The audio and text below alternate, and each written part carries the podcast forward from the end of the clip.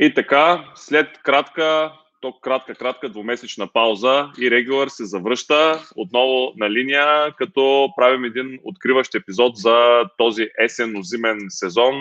Наш гост ще бъде Георги Малчев. Здравей, Жоро, как си? Здравейте всички!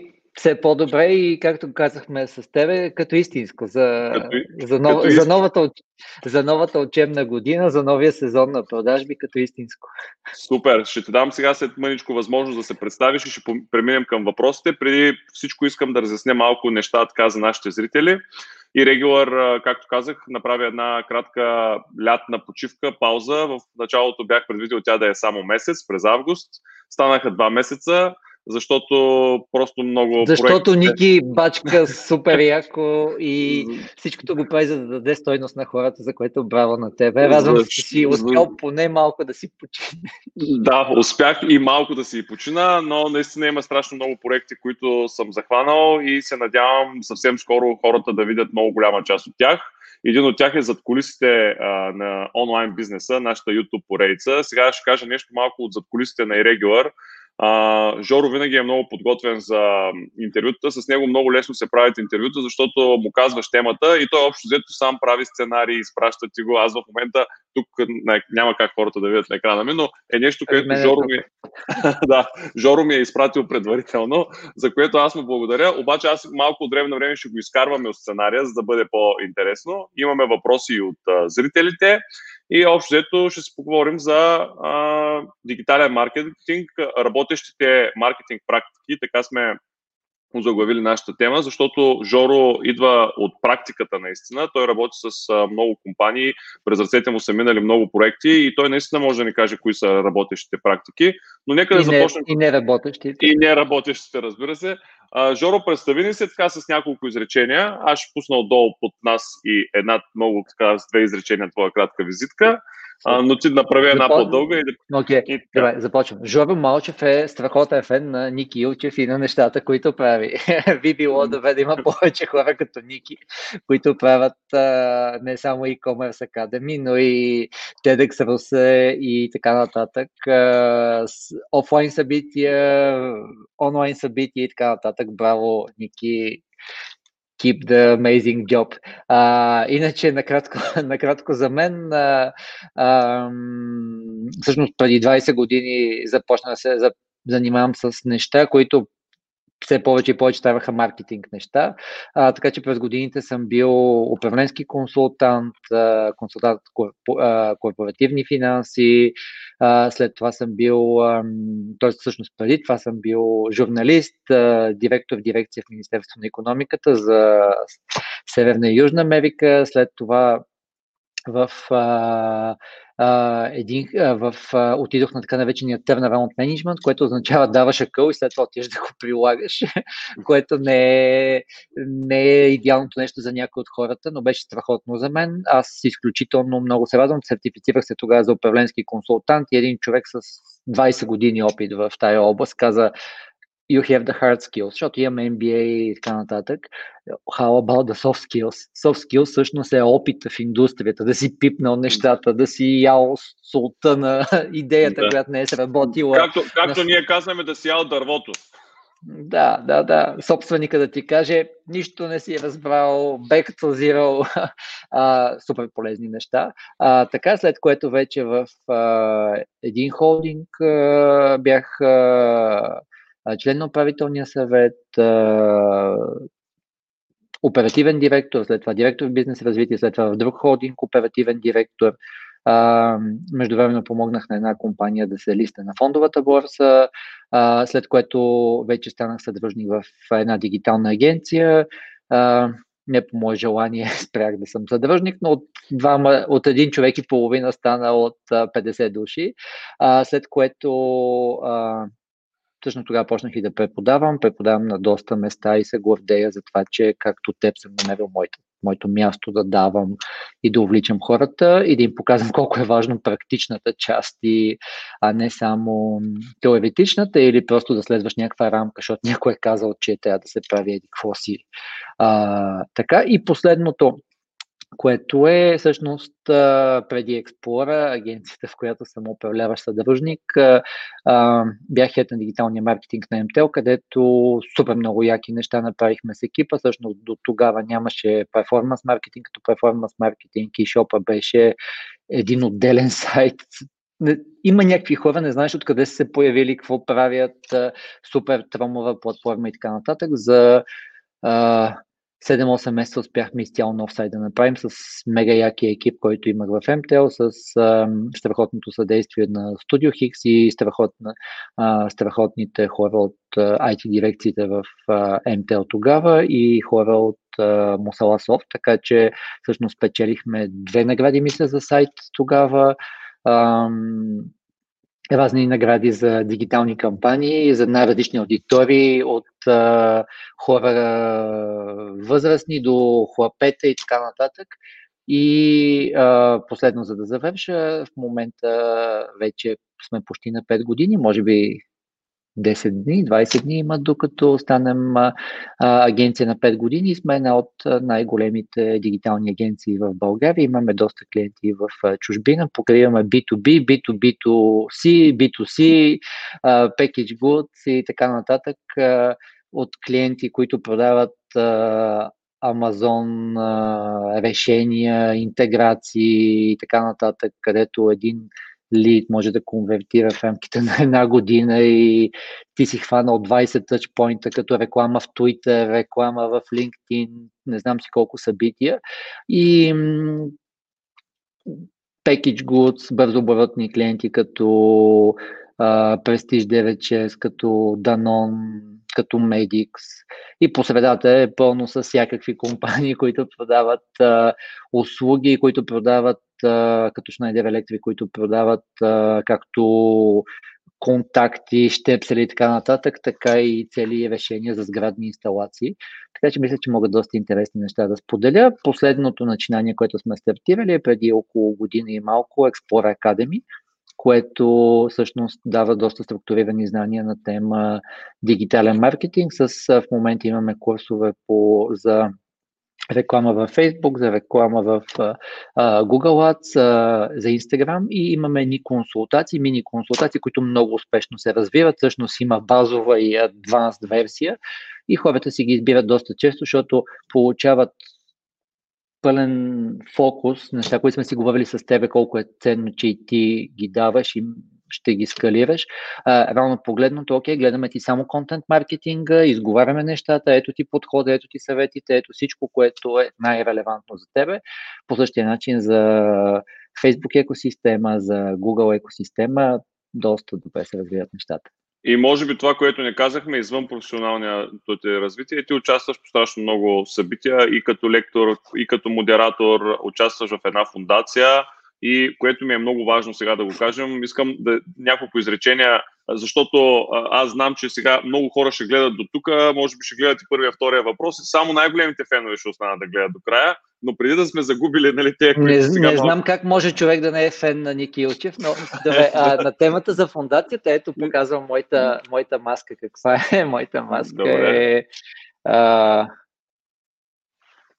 трябва да се вижда. Be Good Today, фундацията да. е предай нататък, сайта е Be Good Today.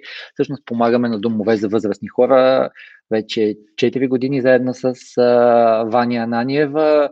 Uh, по коледа правим страхотни работилнички. Ти ни помогна миналата година за първ път извън София вече имаше работилници.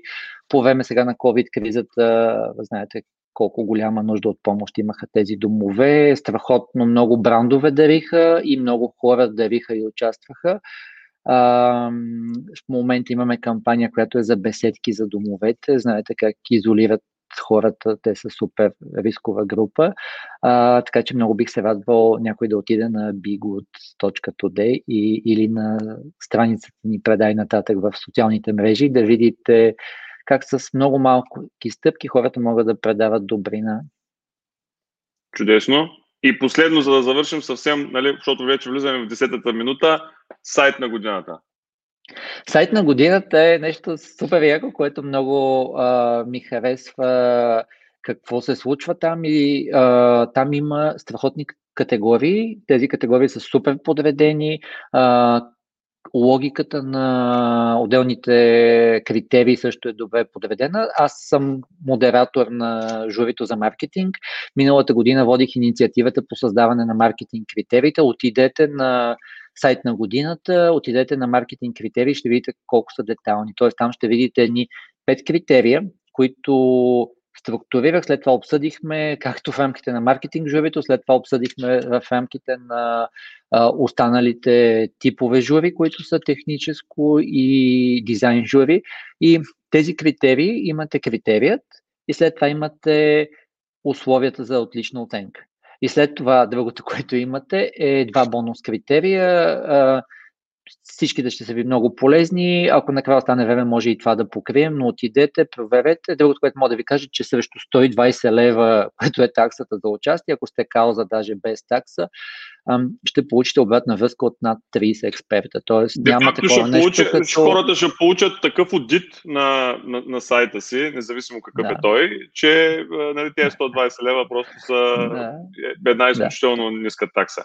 Така, че Всеки аз... си има нещо, в което е силен, нали? т.е. да кажем ти правиш много яки лайфове, обаче примерно можеш да оправиш някакви неща в имейл маркетинг или нещо такова. Всъщност само си представете 30 души с най-различен опит да ви дадат обратна връзка. Доста ценно. Точно така. Точно така. Това е ако разделим 120 на 30, т.е. ние за 4 лева а, консултация с топ експерти от а, страната, нали, това е, няма такава оферта. Така че и аз призовавам, а, а и доколкото знам, на 5 мисля, че е крайният срок за подаване на документи. Мисля, че на 5 може да видите вече подадените кандидатури. А, мога да ви уверя, че всъщност има изключително успешни а, сайтове, които са кандидатствали, които не са огромни, мащабни, хипергига сайтове, всъщност, които имат много лоялна аудитория и понеже финалистите имат даже и гласуване за вод на публиката, всъщност може да видите как подобни компании спечелиха и мисля, че даже Жустин спечели за спечели, сподели за един сайт от Русе, мисля, че точно e-commerce, който всъщност в резултат на а, обратната връзка не само, че е имал страхотни съвети, но всъщност успели са и да приложат нещата и доста нови клиенти са получили. Е, на русенци им е лесно, имат си тук много експерти на, наблизо и им е лесно да шегувам се, разбира се. То, то, това е казус между тук, има много експерти, кога да слушаш. да, добре, да преминем сега към въпросите, защото интересната част все пак трябва да започне. Може би до сега малко да, да, да се опят, да, да не сме отекчили хората, нали, с, и полезна, но е, е хубава тази информация. Кажи ни какво се давайте, промени... Давайте обратна връзка. Пишете отдолу какво ви е било в повече, какво искате да, да промените. Uh, Ники е супер отворен към обратна връзка. Просто виждаш как мозъка и веднага, да. веднага мисли как да подобри, така че давайте обратна връзка. Добре. Кажи ни какво се промени. Ние с теб правихме интервю по време на COVID ситуацията. Аз правих тази регулар поредица всъщност стартира на база интервютата, които аз провеждах по време на извънредното положение. Ти тогава ни сподели какво можем да очакваме, какво да правим по време на извънредното положение. Какво се случи обаче след това, защото аз лично наблюдавам така едно а, успокояване, нека да го нарека на хората. Има ли успокояване в а, маркетинга, да. в подходите? А, каква е твоята гледна точка за нещата? Да. Ами, супер готово, че така въведе нещата. Всъщност факт е, че много хора се успокоиха. Тоест, по време на кризата имаше много неща, които бяха изцяло неочаквани и имаше и шок на така наречения supply side. Тоест, имаше проблеми с доставките и те бяха колосални, нали? Тоест, имаш търсене, нямаш търсене, просто Ясно е как се настройват веригите на доставки, да имаш някакви количества складирани, може даже да имаш модел на дропшипинг и изведнъж всичко спира. А, това вече го няма и това е една промяна. А, това, което много ми хареса е, ти имаше интервю, говорихте много за теория на ограниченията. А, супер ключова теория в момента всичко гръмна. Тоест, теорията на ограниченията предполага, че имате една много работеща система и знаете, окей, кое ми е основното ограничение в момента. Примерно, нямам достатъчно клиенти. Или, примерно, ограничение ми е склада. Или нещо друго. А, поздравление за поредицата, която правиш зад колисите. Тя показва всъщност как се управляват ограничения.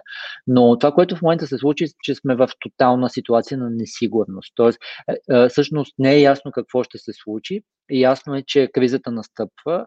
А, няма какво да се лъжем. И миналата криза си казвахме бавничко, мъничко, ще отмине.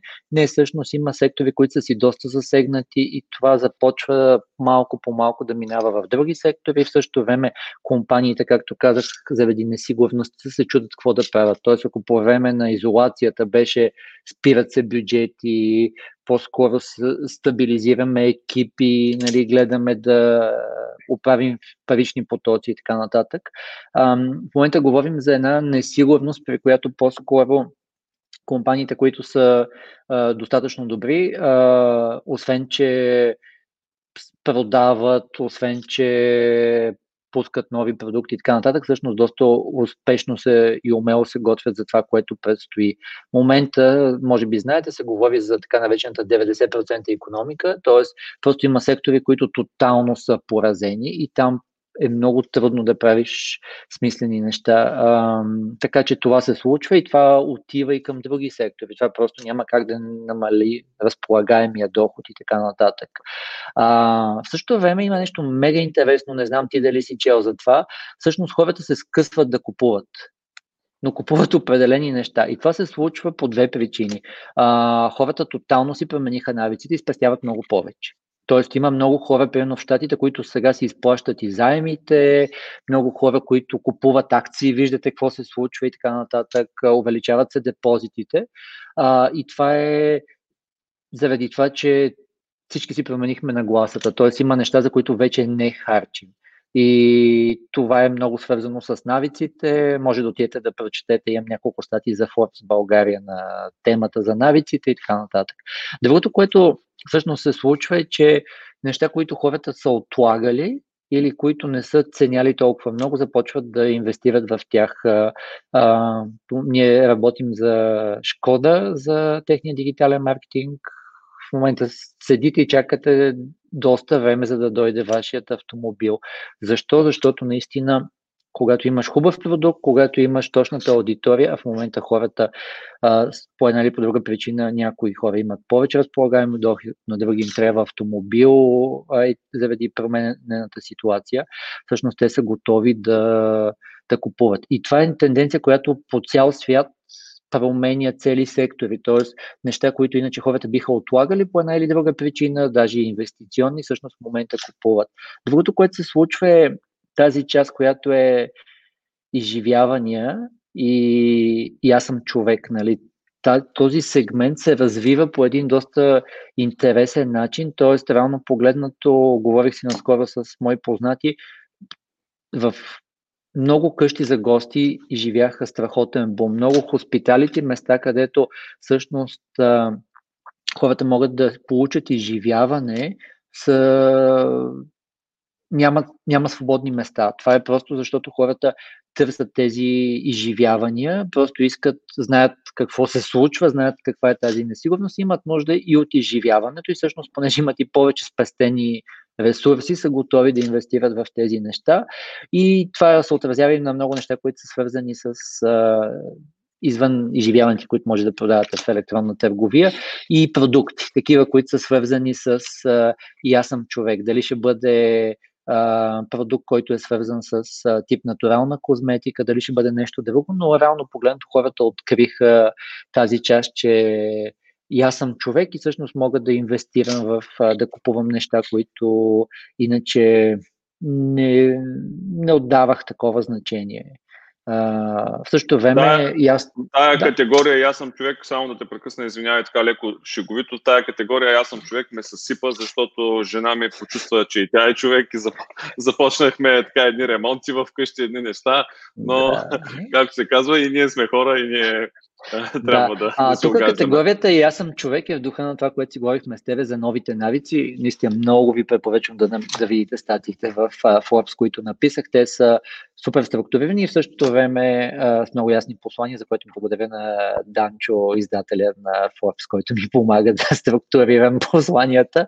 Uh, uh, това, което се случи всъщност е, че много от нас се наложи да си преобразим средата. Тоест, аз примерно имам страхотен двор, който до сега винаги е бил паркинг И от 4 месеца това е двора, в който съм сложил лоз за фитнес, който изнасям подовките за тренировка и в същото време съм сложил вече камъчета за ограждане на зоната, която е за цветя, посадил съм трева, цветя и така нататък или за дума, това, което ти каза. Всъщност, това е точно тази част, където променя ни се средата, променят ни се навиците и в същото време си пренареждаме приоритетите. Изпит, другото, което мога само да ти кажа, е, че освен и аз съм човек, това е тази част, където подобни неща ни дават спокойствие всъщност.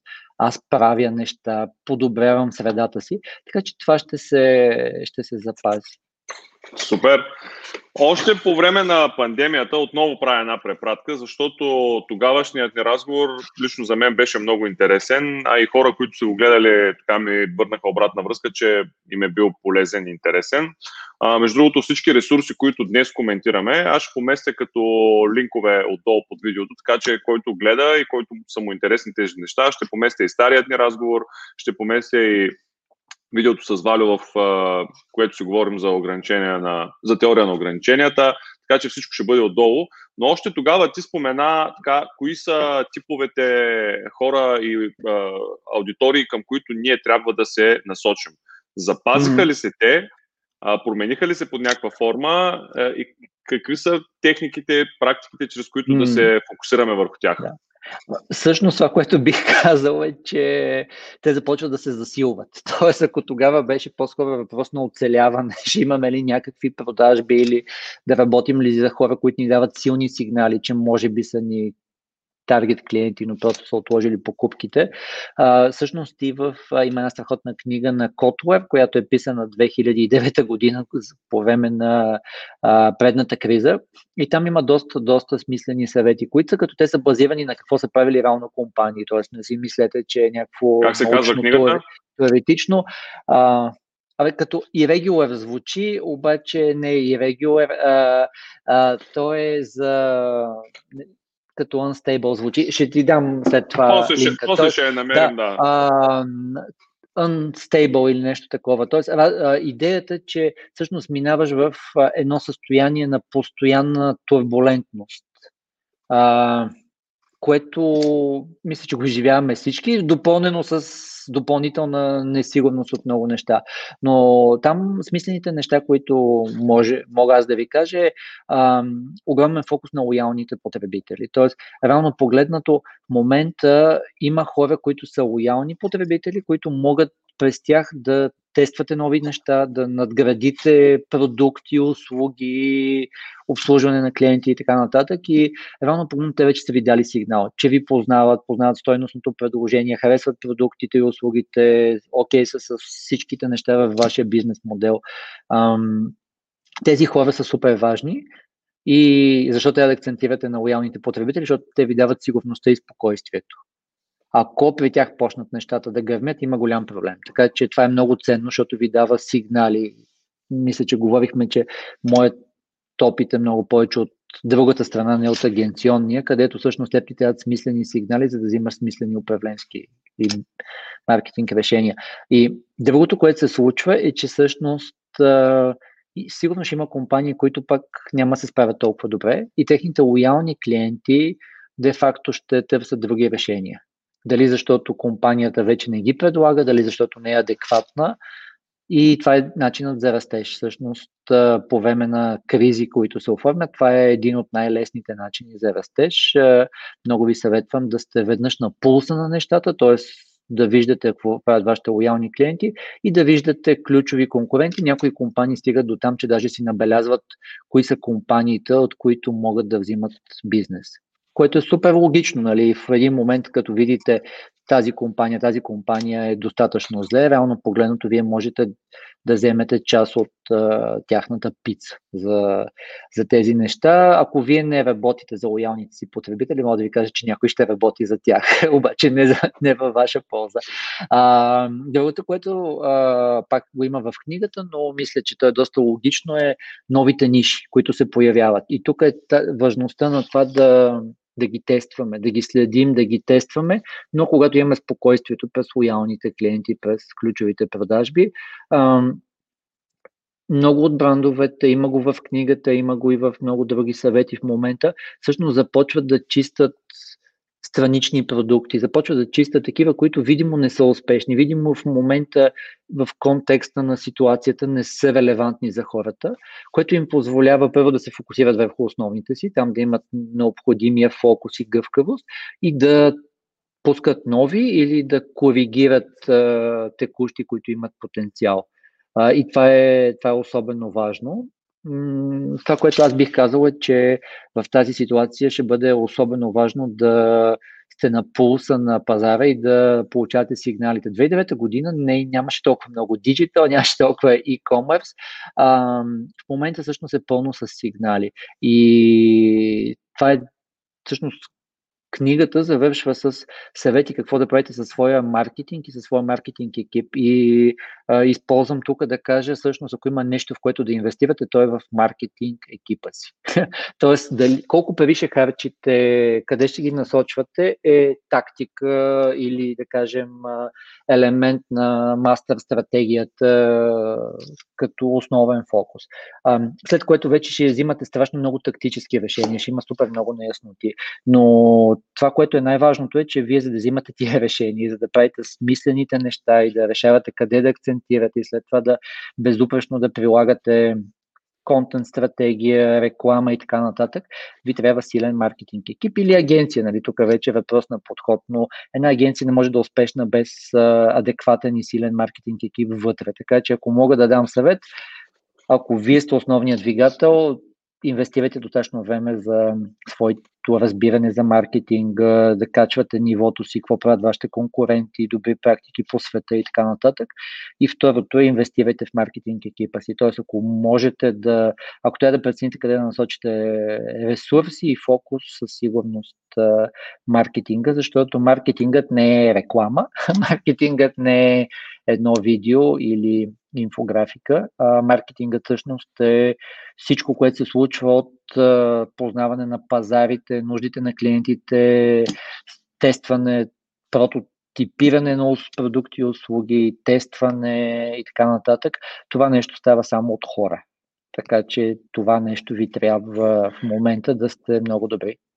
Много ключово нещо, което каза и което още един път искам да повторим и ако трябва с малко повече разяснение, че дори да ползвате агенция, вие пак имате нужда от вътрешен човек или екип за маркетинг. Това имам чувство, че много хора, между другото, ние в нашата конференция на 29 октомври а, имаме такива сблъсъци и там има една тема, която е in-house versus outsourced а, услуги, т.е. такива, Аз мога които... да кажа, че същата, същата тема ще има и на YAP Digital Day.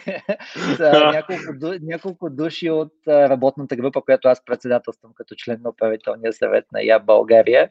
А, говорихме, а, извинявам се, всъщност друга работна група. Аз съм тази за събитията, тази, която е за YAP форум се председателства от Ангел Искрев от Пров, но няколко души се обединихме около идеята, че инхаус или аутсорс е много интересна тема, така че и там ще има. Може би в мащаб... Трябва да видим, малко... ще да видим кой е пуснал да. първи, да не се окаже, че нещо сте се да. идеи. Ами, съветвам хората да изгледат, изгледат и двете. Там, там, ще, там примерно ще имаме Ники от Плесио, ще имаме а, хора от Fashion Days. А, ще бъде много интересно и лично аз чакам с нетърпение и при тебе а, сблъсъците. Ние пък ще имаме от Ардес, ще имаме от Answare, сблъсъци ще имаме от Лоути, така че и при нас ще е много интересно. Не, навсякъде е много интересно.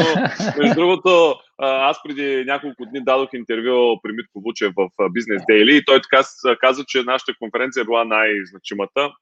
А, и после много хора, понеже аз му казах, абе, виж, аз не обичам много това най-най. Нали, много хора казаха, бе, какво се правиш на скромен. Аз наистина вътрешно съм убеден, че абсолютно всички тези събития развиват средата и няма едно, което е по-смислено и по-значимо. Просто, нали, дет се казва, хората трябва от всичко да си вземат по малко.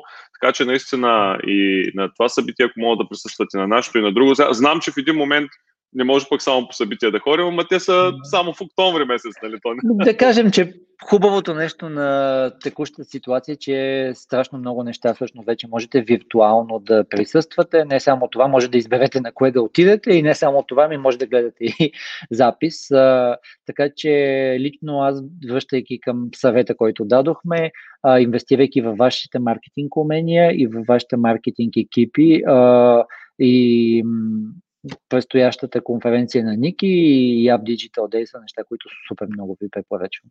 Кога е App Digital Day? На 8 октомври. Да, то е съвсем скоро. Добре. Окей. Okay. Да си поговорим малко за развитието на каналите, защото хората, които ни гледат и поне тези, които са стигнали до този момент на видеото, би им било интересно да им дадеш, така да се каже, някакви конкретни насоки. Какво... Ами аз се, аз се съгласих, защото ти каза, че ще има след това много хора, които го реплейват и го гледат до края, така че Виж, ние после да... ще, го, да ще го и нарежем и ще го пуснем на отделни сегменти. Ключовете ще ги пуснем съвсем отделно да си ги гледат хората. Добре. А, ами, всъщност, едно от интересните неща, които се случи, е, може би видяхте, че по време на изолацията много компании и хора откриха силата на създаването на съдържанието, откриха малко по-дългото съдържание, т.е. нали, използвайки модела на Facebook за on the go или in backward, където нали, просто имам повече време, гледам дълго видео, чета нещо. Всъщност много хора от които стандартно са в on the go, т.е. скролвам докато вървя, докато нещо да го правя. Ам, започнаха да имат много повече lean forward, което е минута, две, три четене и вече много по-дълго консумиране на съдържание. И това е нещо, което се видя и мисля, че то ще се задържи. Защото има много хора, които все повече са home office, има много хора, които откриха смисъла на съдържанието и компаниите почнаха да създават все по-смислено и дълго съдържание. И това се вижда, всъщност имаше наскоро едно проучване, което излезе в глобален мащаб. Всъщност промотираните постове са намалели като бройка. Просто акцентът е станал на достатъчно ангажиращо съдържание. Аз си го правя този експеримент редовно с мои студенти който е бил поне 20 минути за деня в социалните мрежи, го питам какво помниш. И хората помнят чатове или вече помнят а, а, съдържание, с което са ангажирали. Може да е защото познават бранда, може да е защото им е станало интересно. Но това е особено важно. А, така че тук идва тази част, където е да инвестирате в съдържание, което е смислено за потребителите. Те вече го очакват, което е за добро или за лошо не можете да си спестите, но това съдържание защо ви трябва и сега работи, защото то ви дава силни сигнали. Тази седмица съм имал три срещи, на които сме говорили за важността да имате съдържание или страници, които ви дават така наречения Early Value Predictor. Това е една супер готина концепция на Google. Тоест, къде хората ми дават най-силен сигнал, че са ми много даден тип таргет потребители. Ако вие не го знаете това нещо, ще бъде много трудно. Има го това нещо, го има всъщност и в бонус критериите на, на сайт на годината. Може да го намерите в бонус критерии едно много детално разписано. Та, това, което се случва всъщност е и се видя и по време на изолацията и така нататък, много хора всъщност ползват социалните мрежи за всякакъв вид интеракции, за намиране на съдържание, но социалните мрежи дават нещо, което другите канали много трудно дават и то е тази част на ангажирането на потребителите. Тоест, те трябва да ви дадат сигнал за пил, че са привлечени от вас. Тоест, заслужава си да продължите да инвестирате с реклама, да им удължавате пътеката. Другото, което се случва е, че е много трудно да имате следващата фаза, която е ask, т.е. мога ли да вярвам на тези хора, а, без социалните мрежи. Т.е. хората вече очакват, че могат да видят а, не само колко техни познати са фенове на вашата страница, но реално погледнато искат да видят как, типа съдържание, което публикувате, нали, това, което ти правиш, примерно с behind the scenes и така нататък.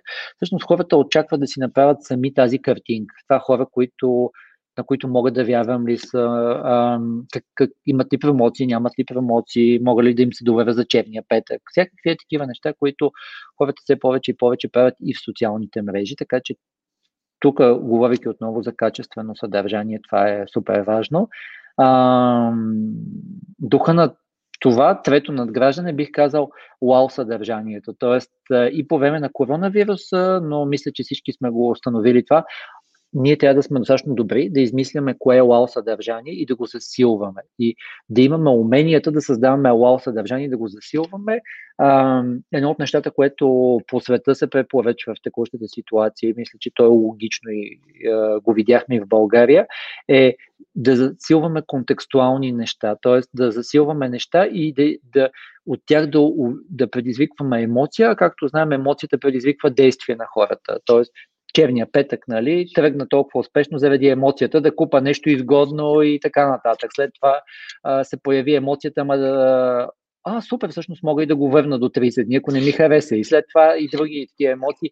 Ама аз наистина мога да проверя дали сега цените, за да знам след една седмица дали наистина са били ниски и така а, сега са намалени. А, така че тази част с вау много ви я препоръчвам. Тоест, ако на месечна база нямате идея кое ще е вау за даден тип потребители, дали ще в началото на фунията, лоялните потребители, ако работите в тази част, духа на всичко, което казахме за акцента по време на криза, това ще ви е супер полезно. Бих казал, че се появиха, хората откриха инфлуенсерите по доста различни начини. Факт е, че през тях много по-лесно се създава съдържание, добавяш някаква кредибилност, която иначе би си добавил през а, телевизия или нещо друго. А, лично аз мисля, че инфлуенсерите ще продължат да имат а, значение. Много се радвам, че инфлуенсерите почнаха да си качват нивото по отношение на репортинг, по отношение на качество на съдържанието, по отношение да няма конфликтиращи брандове понеже много хора създават съдържание, пък се оформят някакви микроинфлуенсери, които са много ключови и важни. А, сега видях един пост на една дама от фолк света, даже не знам как се казва, понеже не е моята музика, но тя чете на един Kindle или на някакъв, по-скоро някакъв електронен четец, чете електронни книги. А, примерно, ако чете такива, наистина би ми било интересно какво точно чете. Най-вероятно това ще доведе до повече енгейджмент, просто от това, че тя седи над един електронен четец, застанала, легнала по корем с вирнати крака във въздуха. А, така че а, това, което... да, ще това, трябва което... да, сега вече трябва да го намериш, да не го дадеш да, да го споделим после като да. защото не стана много интересно. Да.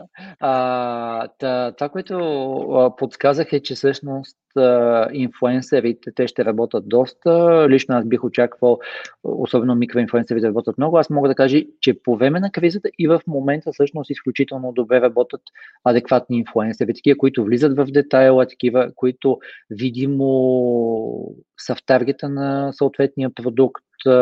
Така че това знам от сега мога да ви кажа, че ще има сериозен акцент. Ако може да си развиете по-трайни партньорства с инфлуенсър, който ви е релевантен, бих ви посъветвал доста.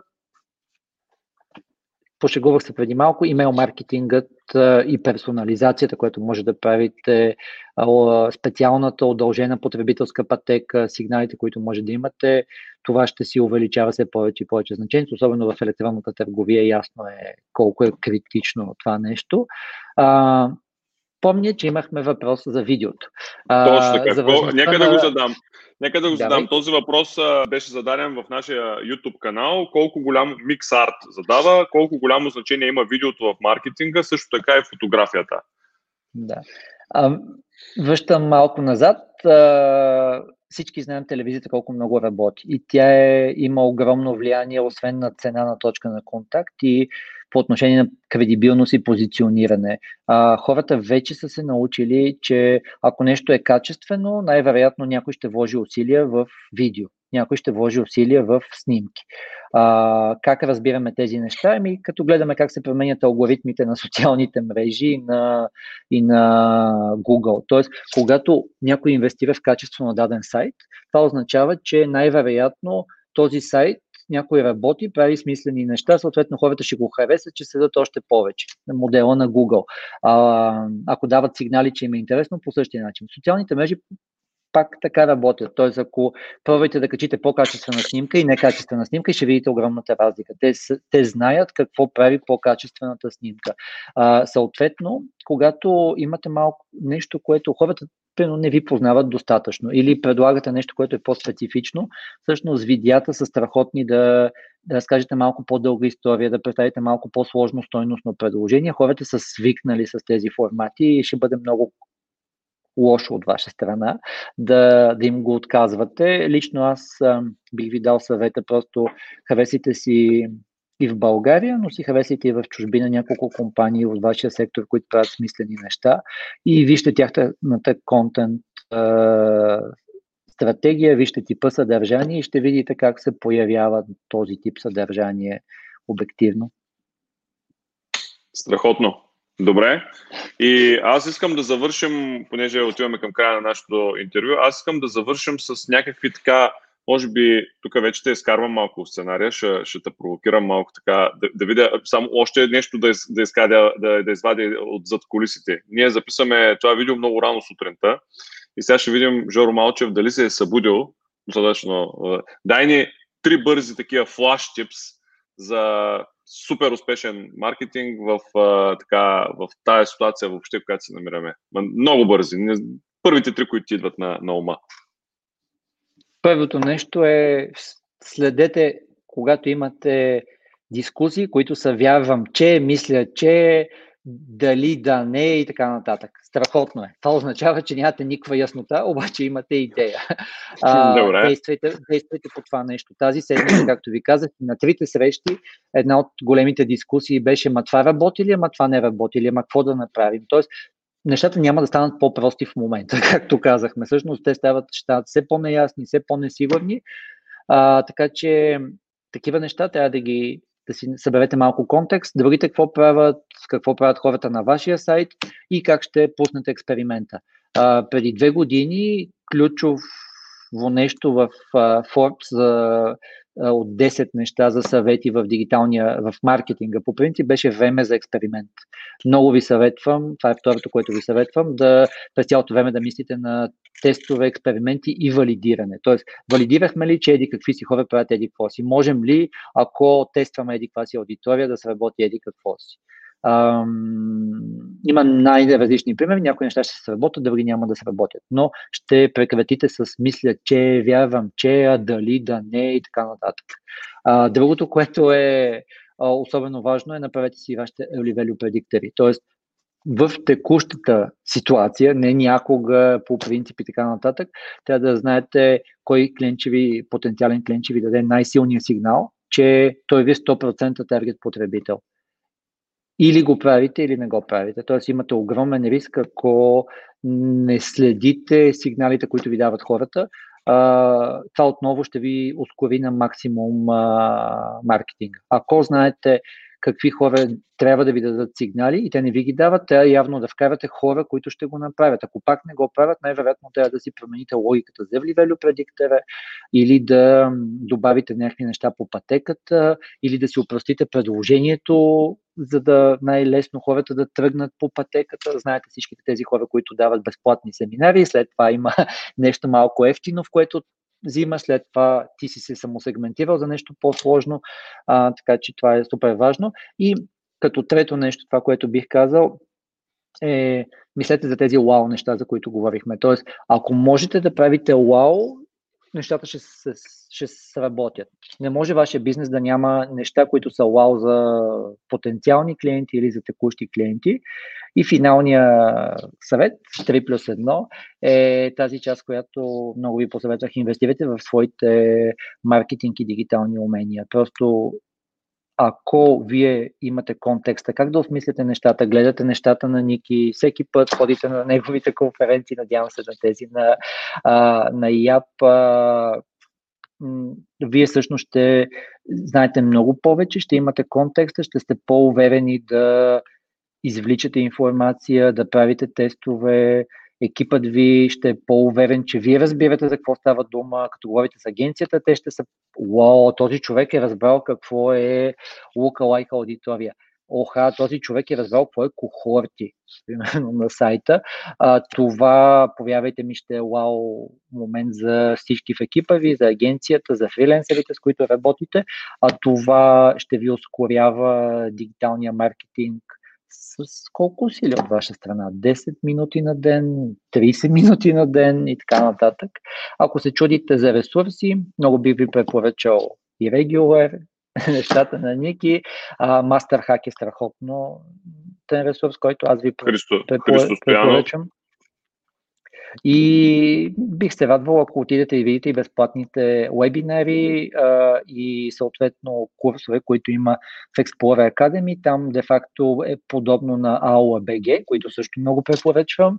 А, там имате 3, 4, 5 безплатни лекции, на които можете всъщност да видите поетапно, постъпково как се случват нещата и да апгрейднете своя екип или имаме между микрокурсове по 30 лева за Advanced Facebook фони. Сигурен съм, че на доста хора това ще им е полезно. А, за специално за съдържание в Instagram ще ви хареса. Както се казва, така, огледайте се, ослушайте се, вижте, има страшно много съдържание, отсейте това, което е ваше, премахнете това, което не е ваше, не ви върши работа, така, закрепете се за някой, който произвежда вашето качеството, качественото за вас съдържание и си го следвайте. Добре, и два много бързи въпроса, които от нататък ще задавам на всички гости. Малко са по-лични. Коя е последната книга, която прочете и би ни препоръчал? Защото може да има и такава дет си прочел, обаче не би ни да. препоръчал. Окей, okay, казвам книга, която съм прочел и книга, която слушам. А, книга, която съм прочел, това е маркетинг на Сет Годин. Излезе тази година изданието на български язик. Сет Годин по супер логичен начин и разказва какво е маркетинга, стъпките, да. И е, като ще отвори последните 38 страници, съм ги писал аз, като послеслов. Добре. А, добре. Не съм, тя ми е тук в опашката, чака, не, не съм стигнал ами. Това, което много ще им хареса на хората, е всъщност съм ви извадил ключовите концепции, които на база на моя 20 годишен опит вече съм видял, че работят. Видял съм, че тези, кои са видял съм кои концепции най-бързо ще ви развият. В духа на това, което говорихме преди малко, има мини секция, която е доста добре развита в книгата, която е за кого е и за кого не е. Има секция, която е какво правят хора като мен, защото когато нещата се променят, пак има статия, която съм писал за Forbes, когато всъщност не знаеш кое е нормално, какво да пазаруваш, откъде да пазаруваш, да търсиш ли отстъпки, да инвестираш ли в екипи, хората, понеже няма нормално, нормално, което лесно да видиш, нещата са се променили, хората гледат предимно хора като тях. Така че съвет... Коя слушаш? Едно, а, просто гледайте а, да засилвате сигналите, какво правят хора, като вашите таргет потребители. Това ще успокои хората и ще ги увери, че правят правилните неща. Слушам The Compound Effect, не знам дали сте я слушали. А, в момента я слушам за шести път. Моят модел всъщност е, когато една книга е полезна и ми е хубава, да я слушам за много пъти, за да се напасне, да навържа нещата. А, само в момента се отваря и ще кажа, ще я покажа даже. Добре. И аз след това ще задам последния вече въпрос, The Compound Effect. Добре. Така, на Даран Харди, мега добра. А, всъщност то е за това, че като правите малки дребни стъпчици, всъщност може да постигнете страхотен ефект.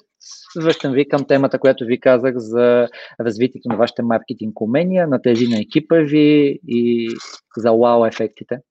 Добре, само преди да ти задам последния въпрос, да, кажа, че направо ще ме изтормози с това видео, защото за 50 минутно видео аз после трябва един час да търся ресурсите и да ги подреждам отдолу в видеото. Да, така, че, да. Но, бих, бих, казал, бих, бих, казал, бих казал, Ники в момента има страхотен ресурс, който обаче, за съжаление, трябва да си оправи процеса при създаване на съдържание. Да, а, да. Моят, моят ангажимент към тебе, аз ще ти пусна три четвърти или 9 десети от всичките линкове, които, за които ти споменах.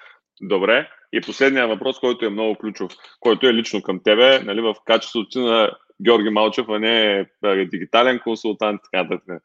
Ти какво би правил, ако не се налага да ти плащат? В живота си генерално. С какво би се ами... занимавала? Това е, аз сега ще кажа, защото е много, много интересен въпрос. Сигурен съм, че на всички ще е интересен от тук нататък. Ще го задавам на абсолютно всички гости в Irregular, независимо какви са те, защото, а, хайде, с теб съм по-близък, но примерно следващите ми срещи са с хора, които не познавам толкова добре лично, но съм идентифицирал тяхните услуги и искам да ги представим в uh, Irregular. Mm-hmm. Но генерално ми е интересно, защото аз много често си го задавам този въпрос. Аз знам много добре отговора за себе си, няма да го казвам сега, по-нататък в а, хилядното издание на Irregular може да отговоря, но ми е много интересно да чуя ти какво би правил, ако в живота ти не ти се налага да ти плащат. Да променям хората в посока по-доброто от тях и да изличат, че полза. Може да вземеш пак книгата Това е маркетинг Вътре в тази, вътре в тази книга, всъщност, основната концепция в книгата и първата секция, която аз, с която аз започвам е, че цялата цел на маркетинга е промяната в хората. И то в посока, която е полезна за тях и която те желаят. А, така че аз това бих правил и мисля, че го правя преподавайки, мисля, че го правя, както ти спомена, участвайки в благотворителни инициативи и така нататък. А, това е нещото, което все повече и повече се боря да намирам време в а, моята програма. И, и слушайте The Compound Effect, всъщност ще намерите, е, ще, ще, ще намерите хакове как да ви остава време и за, и за такива неща. Аз а, вярвам. Добре, аз ще отбелязвам от... да започна от, първи, от първо от последните 38 страници. да, някои хора така четат книгите. А, та, това, което наистина бих ви посъветвал е да откриете нещото, което ви мотивира. В моя случай е да променям хората в а, тяхната положителна посока първо открих преподаването, след това открих и доброволчеството и скалирането. Супер. И аз най-накрая ще покажа още една книга, която като каза, че някои хора така четат книги, аз нощи я получих. Не съм я чел от, последната, от първата до последната буква, но на по диагонал я прочетох и понеже знам, че хората, които стоят зад нея са ти клиенти, сега ще я покажа много яко книжле за... Нали, аз знам, че всеки мъж в живота си е имал мечта да си направи заведение. Тая книга обяснява, ако ще си правите заведение, как да е успешно, а пък ако няма да си правите заведение, нали, защо да не си правите, защо ще, Кни... ще сбъркате на... Книгата е супер готина в духа на всичко, което говорихме с вас. Просто четете подобни неща, осмисляйте ги, отидете, разходете се, разгледайте какво, какво виждате вече, ще почнете да виждате много повече неща и така нататък. Ако отидете на YouTube канала на Explorer или на блога ни, ще видите няколко кейстадита, касаещи заведения и подобен тип бизнес и може да намерите неделя и Ладинфо с доста интересни неща. Супер! Благодаря ти, Жоро, че беше наш гост изключително полезен разговор. Аз, както казах, ще поместим всичките ресурси, за които си говорихме отдолу под видеото. Ти обеща 9 десети от тях да ми дадеш. Останалите аз ще ги подготвя, ще ги поместим отдолу. Всеки ще може да се запознае с линкове, стари видеа, нови видеа, всичко. Аз казвам чао на всички, които останаха до последната минута и секунда с нас и следете поредицата и регулар, тъй като съм ви подготвил много-много интересни а, гости. Както виждате, започваме с Жоро, но и следващите са не по-малко интересни, така че гледайте всяка събота от 20 часа в YouTube, Facebook и въобще навсякъде. Ще го въртим докато, всички, докато достигне до всички, на които тая поредица би била полезна. Чао!